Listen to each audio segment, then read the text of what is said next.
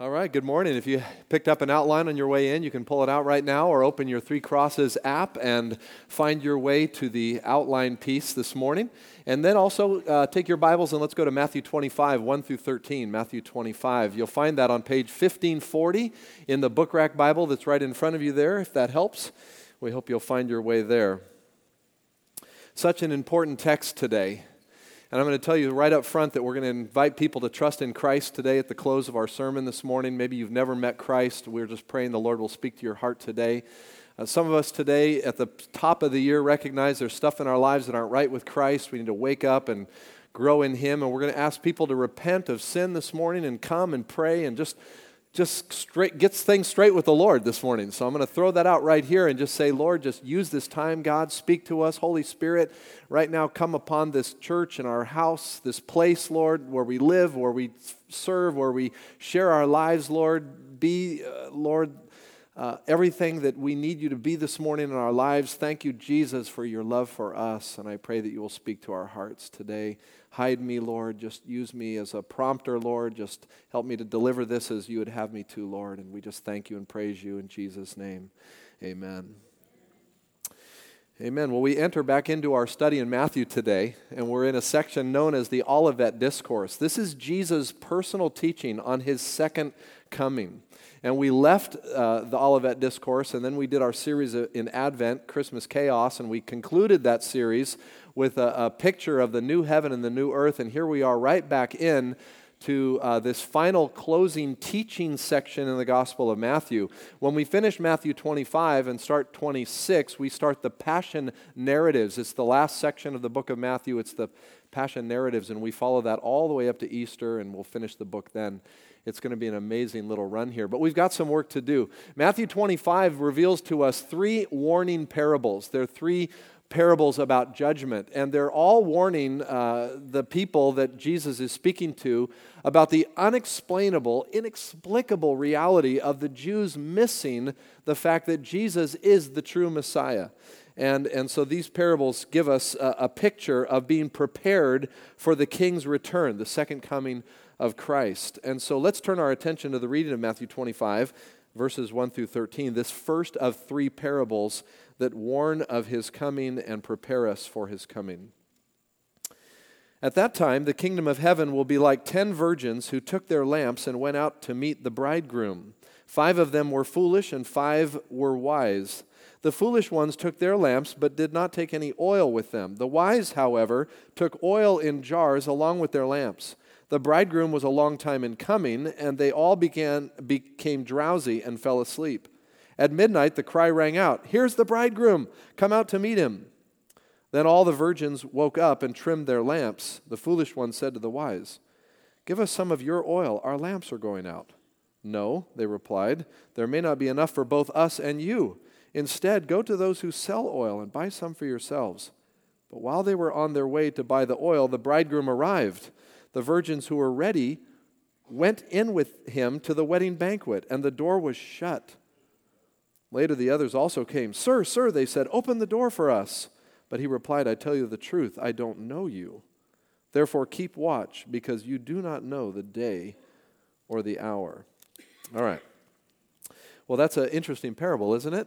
And there's some uh, s- symbolism there that we can relate to a little bit. We're going to jump into this. It's a fun little parable, actually, to look at, that it's got a very strong meaning. Obviously, in the parable, Jesus uh, is represented by this bridegroom who's coming. The imagery of the wedding and these attendants or these virgins speak of the preparation of God's people for this return of the king. Now, the grand upshot of this parable is once again calling God's people to watchfulness in view of his return.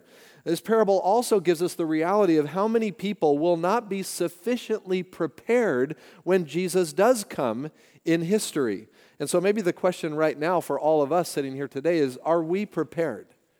And this parable at least gives us the fact that that a big portion of people are not prepared. If you take the 10 virgins, think bridesmaids or wedding attendants, if you take the 10 and say half were wise and half were foolish, it's as if Jesus is making a pretty strong argument that there's a lot of folks who are simply not prepared. And why are people not prepared?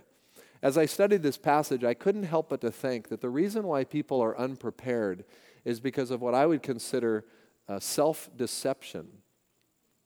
There's something going on here in this parable that reveals to us this sinister reality in our lives that we're, we're vulnerable to believing lies. We're vulnerable to, to saying to ourselves, rehearsing to ourselves things that are simply not true. And I think Jesus' intent in this parable is to wake up some folks that were listening who thought they were awake but really were not. And so this morning we're going to look at what I'm calling these, these believable lies that unbelievers uh, sort of hold on to. Four believable lies of an unbeliever. The self deception of the unprepared. There are four of them I see in this passage. I want to give them to you if you're taking notes. Verses 1 through 4, here's the first lie that people buy into. And, and maybe you said this in your life. Maybe you know someone who's saying this, but here's how it goes I'm okay spiritually because I look and act like religious people should. Ever, you know, kind of suppose that that might be somebody that you know? That could be somebody sitting here today. This metaphor that Jesus uses here in this parable to warn against being unprepared for when he comes is this picture of these 10 virgins. Now, again, I want you to think about wedding attendants or bridesmaids who took their lamps out to meet the bridegroom. Before moving on from this, let's discuss a little bit about Jewish weddings uh, Jewish marriages at the time of Jesus. There were three phases of the Jewish marriage. First, there was the phase, the engagement phase. Now, the engagement phase happened apart from the couple themselves. This was usually the parents of the bride and groom, usually the fathers of the bride or, and groom, coming together and making an arrangement. Back in these days, marriages were mostly arranged, and this was called the engagement period. There was a, a price that was settled, agreed upon, that would be paid for this marriage to take place. This might be when the children were young. Back then, people kind of just thought, you know, this will make a great spouse for my my son someday. This will make a great spouse for my daughter someday. And so people got together and did that. Now, come on, let's face it. As parents, we think about that sometimes, don't we? But that, that just doesn't work really in our culture, does it? But this engagement period was a time, this was the first phase of a Jewish wedding our Jewish marriage. The second phase is the betrothal phase. Uh, uh, the betrothal phase is an interesting phase because this was when the actual ceremony with the bride and groom took place and they exchanged their vows publicly before their families. This is where they came under the huppah, and you've seen this in Jewish weddings where there's a lot of uh, symbolism that takes place. This is where, uh, in ancient times, the vows were given uh, the promises were made. This was public, it was before everyone, and it was considered binding, even though the, the marriage had not been consummated yet. Uh, there would be this public display. Uh, then the, the groom would leave this, this time. He would bring a gift to his bride as a promise of his return. And he would go to his father's house and he would set up the wedding chamber and their new living space in the Father's house. And by the way, you think about all this as beautiful imagery in Christ being our bridegroom and we being the church, being the bride, which we'll go back and rehearse in just a second here. But in this betrothal stage, before the, the groom left, he promised to return. And he said, I will come back and then I will take you to be with me. And, and so this was something that the, the bride would wait for, and she would get her attendants, and they would all be waiting too. And this could take up to a year. So you would sort of be on call and sort of waiting. And then the news would come okay, it's going to be time. The wedding is going to come. And then the, the shofar would sound and the groom would come. Here comes the groom, all dressed, well, whatever. And and uh, so we've, we flipped that all around in our culture. It doesn't work that way in our culture. We sing, Here Comes the Bride, and all of these things. But in this culture, it was the groom that was coming. It was surprising. It was somewhat unexpected, even though there was signs given to the fact that he was on his way. And so the uh, wedding attendants would go out. And this is where then uh, the final stage of the marriage would take place. And this is called the celebration phase or the wedding supper phase. This is where the groom would take and process with his bride to the father's house, where they would have uh, consummated their marriage and they would have seven days of feasting and partying with all of the wedding attendants. And it was a glorious experience, amazing experience and uh, from then on, uh, on they go in their lives. Now, Jesus tells this parable uh, describing this phase, this phase, the final phase of the wedding celebration. The engagement period has already happened. And by the way, let's think about this spiritually for just a second. Do you know that we have already been, before we even got saved, God agreed to a price? And the price was Jesus Christ would shed his blood. The book of uh, uh, 1 Corinthians, chapter 6, verse 20 says that we have been bought with a price, right? Therefore, glorify God with your body. There was a price arranged, and Christ was the one who paid the penalty for our sins. And then there's this betrothal stage where Jesus says, I'm going now, but I'm going to come back. And the gift that I give to you is the gift of the Holy Spirit. Ephesians chapter 1 says that we've received the Holy Spirit as a deposit guaranteeing what is to come.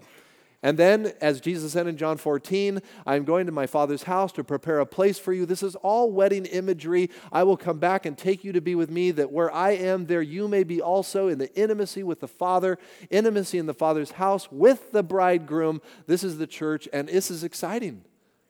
This is, this is all beautiful imagery. And what Jesus is saying to the Jewish people here is he's saying, Look, a lot of you think you're ready, but you're not. And here's why you think you're ready because you look the part. Notice that these virgins, these wedding attend, uh, the attendants, there are five that are wise and five that are foolish. The point here is that uh, they all look the same, but there's a character problem. They all look, observably, there's no difference. Uh, one group is prepared and the other isn't. But just looking at them, there's absolutely nothing you can tell one from the other. They look and act just like they are prepared for the groom's coming. And you don't really know, Jesus says, who's prepared until he actually shows up. That's true for us today, too. Look around. There's no observable difference between any of us here, but I'm going to hazard a guess that there's some of us today that are not prepared for Jesus' return. In a crowd this size, there are people here who have made religion uh, uh their, uh, uh, their focus. Religion, not Jesus, not a relationship, not a daily encounter with the living God. I'm okay spiritually because I look and act like religious people should. I say the right things. I go to church. I, I, I'm a good moral person. All of these things are just as observable upon the people who truly are prepared. Uh, this is all reminiscent way back in Matthew 7, one of the scariest texts in the Gospel of Matthew, when Jesus said, Many will say to me on that day, Lord, Lord, did not we prophesy in your name, in your name drive out demons, perform miracles? Then I will tell them plainly, I never knew you. Did you notice as we read this parable? Jesus uses, he says, when they come to the wedding celebration, let us in. He says, I tell you the truth, I don't know you. That's a little learning key. That, that, that's going from not uh, the wedding attendant, but the reality of there's a, there's, Jesus is dividing a line here. He's saying there are some that know me because they have a relationship with me, and there are some that don't. And sometimes we, we look the part and we're really not the part. There are religious people among us, people that have religious bumper stickers on their car, people that say, bless you and amen and God is good. And they say all the things and they look the part, but there's going to come a day when Jesus comes and they're going to discover that they are not prepared. Why? Because they bought a lie that says, I'm okay spiritually because I look and act the part. Here's the truth, if you're taking notes the truth is we need a personal and authentic devotion to our coming King. Now let's take a look at the, the five wise attendants for just a minute. Uh, they, they are prepared uh, because they, uh, they are thinking about substance, not appearance. They have oil in their lamps. And of course, there are a lot of made issue with this, what the oil represents, and is the oil the Holy Spirit, and so forth and so on. I think that's maybe looking a little too far into the parable. Remember, parables are not meant necessarily to be allegorized. The point is, the wise virgins were prepared, they had substance. It wasn't just look, it wasn't just appearance, they had substance. The point is that they were prepared and others were not. They prepared of those who took oil so that they could go with the groom into the party. Let's, let's think about the next lie that we see here. In verses 5 and 6, not only is it a lie that we think we're okay spiritually because we look and act the part, but sometimes, think about this, verses 5 and 6, I think, shows us another lie. It gets tiring to wait so long for Jesus to show up. I think I'll just go with the flow with my life here and now. I, think that's a lot of people's self deception. It's just a long time waiting. I mean, when did Jesus leave this planet? About 2,000 years ago? Oh, 2,000 years have gone by. And Jesus said, If I go, I will come back and take you to be with me. He's giving wedding language there. He's the groom leaving, and he's saying, You be ready. and we're going, Really? 2,000 years? Ready? And so they all go out, both the wise and the foolish, and they fall asleep. They're waiting for the bridegroom to come. Somehow the message came out hey, it's time. He's on his way. Maybe there was a bit of a journey.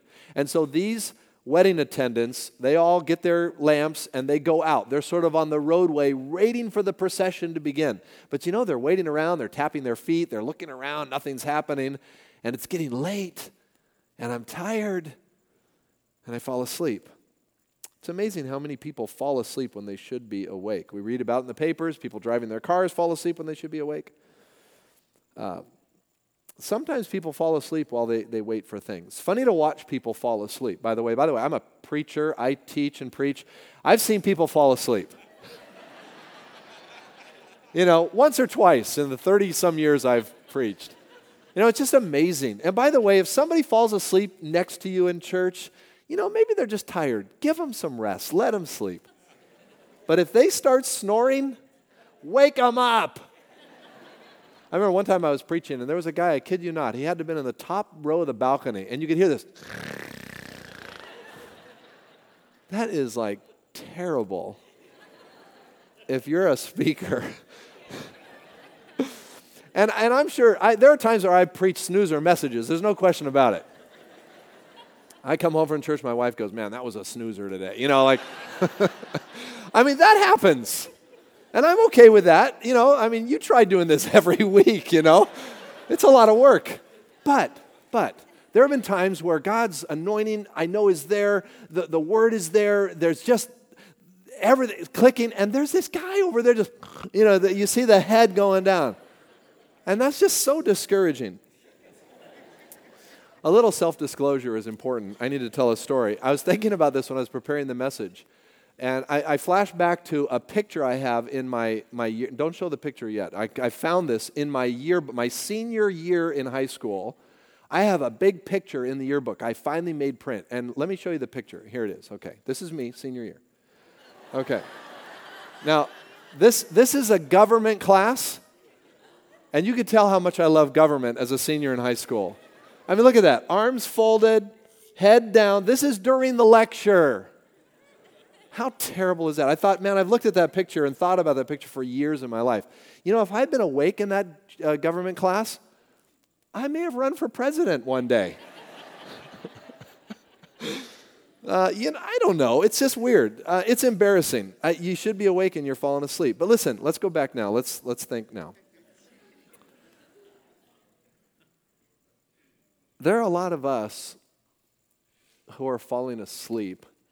You know what's interesting to me about this little parable Jesus says? The wise virgins and the foolish virgins both fall asleep. You know, everybody can drift. There's some of us, that's why we're calling people to repentance this morning, because maybe some of us have, uh, have been drifting and sleeping in our faith. We're ready for Christ's return. When he comes, it's going to be unexpected and we're just sort of jolted into the reality. But guess what? We'll have been prepared because we're substantive. We have Christ in our lives.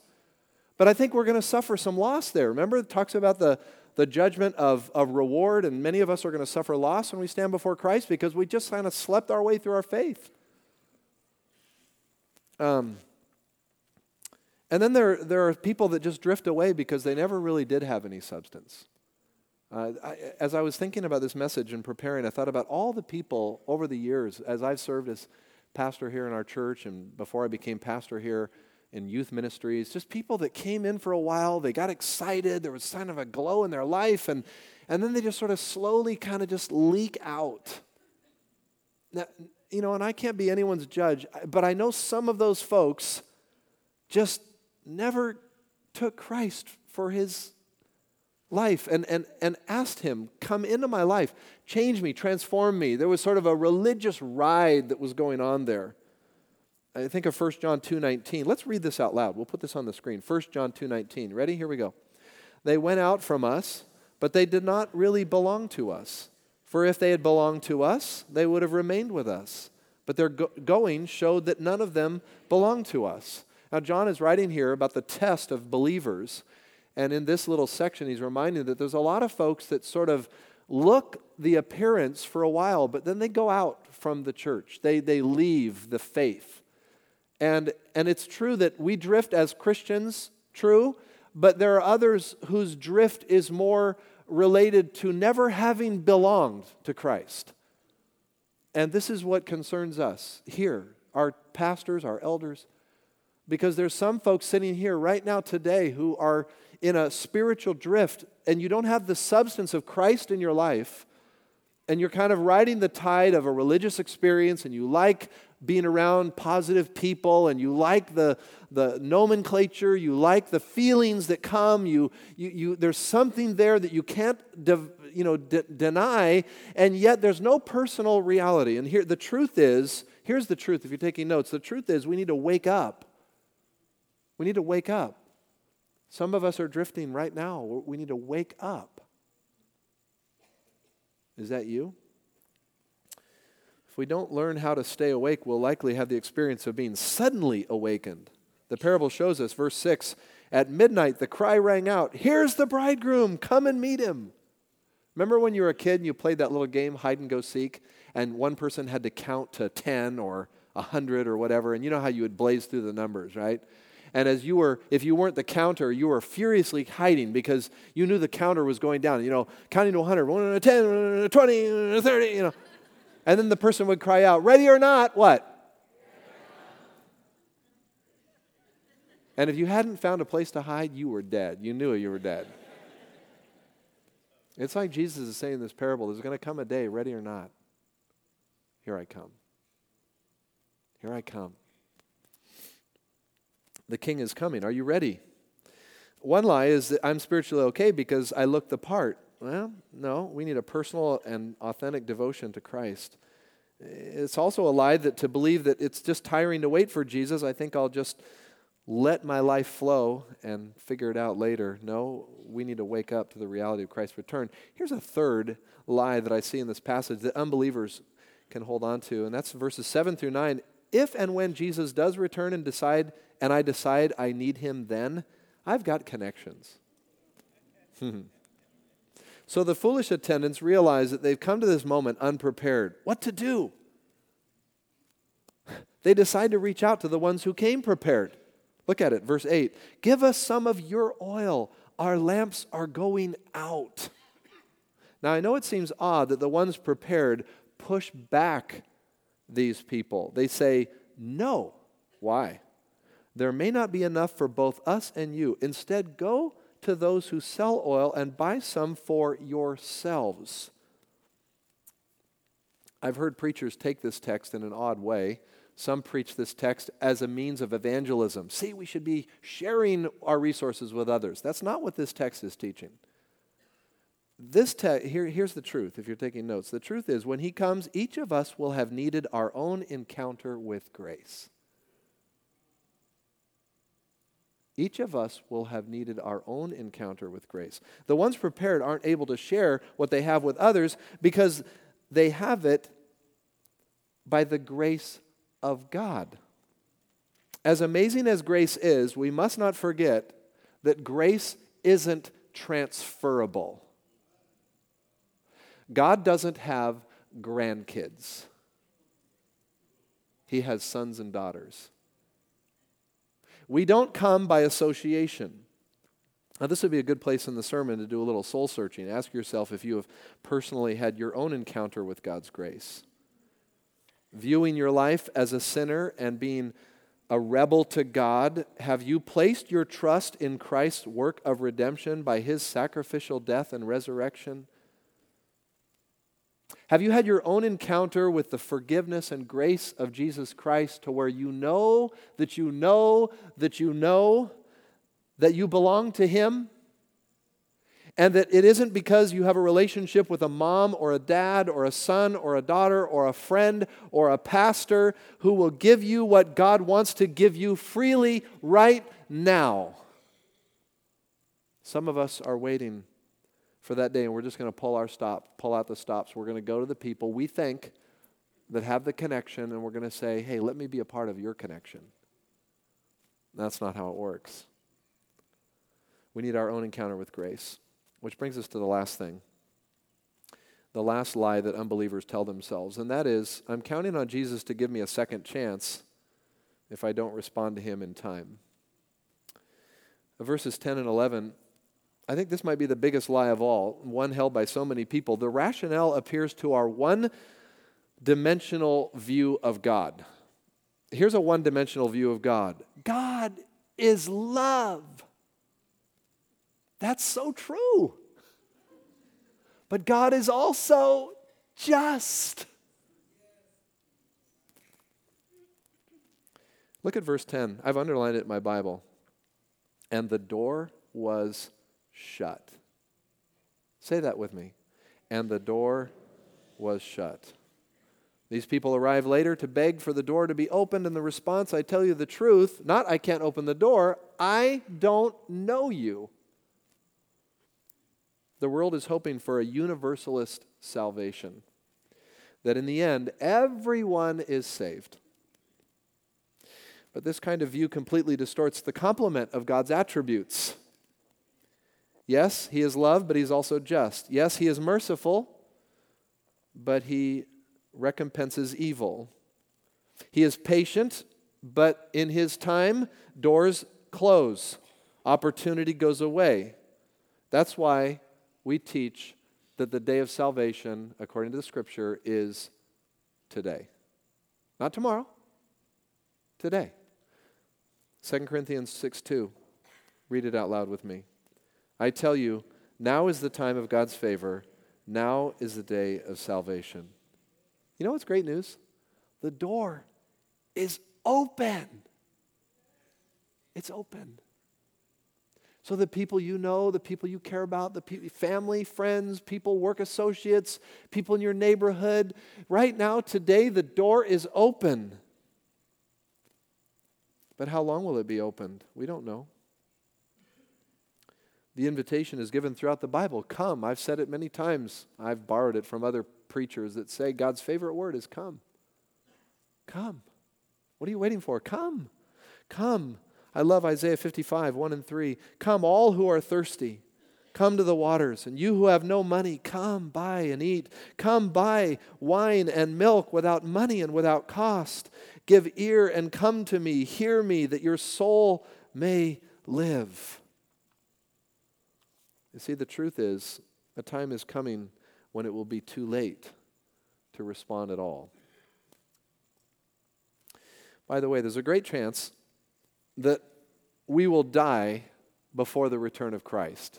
I mean, there's just a great chance. I mean, I look at the news and I see the world events, and boy, it feels like, wow, with everything going on in the Middle East, and there's just some really interesting geopolitical things going on.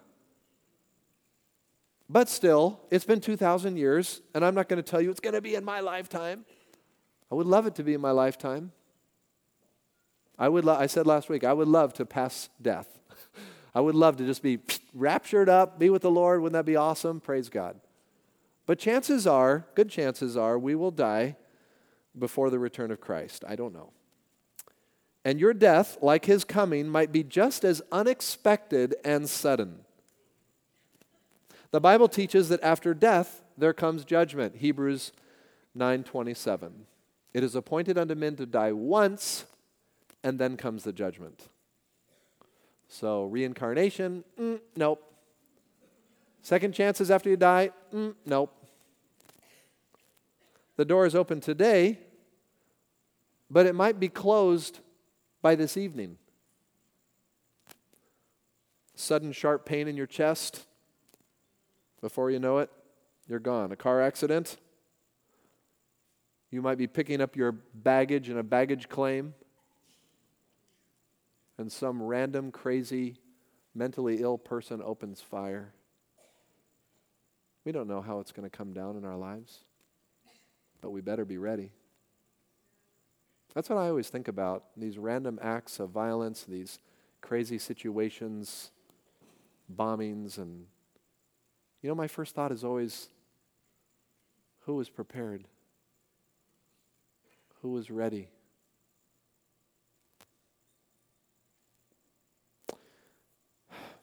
I guess the point is the reality is most of us think we have time, but we really don't.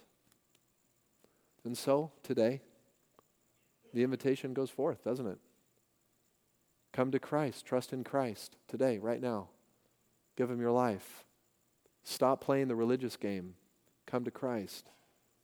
Some of us are Christians and we are drifting. And today we need to stop and repent. We need to wake up and say, God, I'm tired of blundering through my life. I want purpose. I want to follow you. I want direction.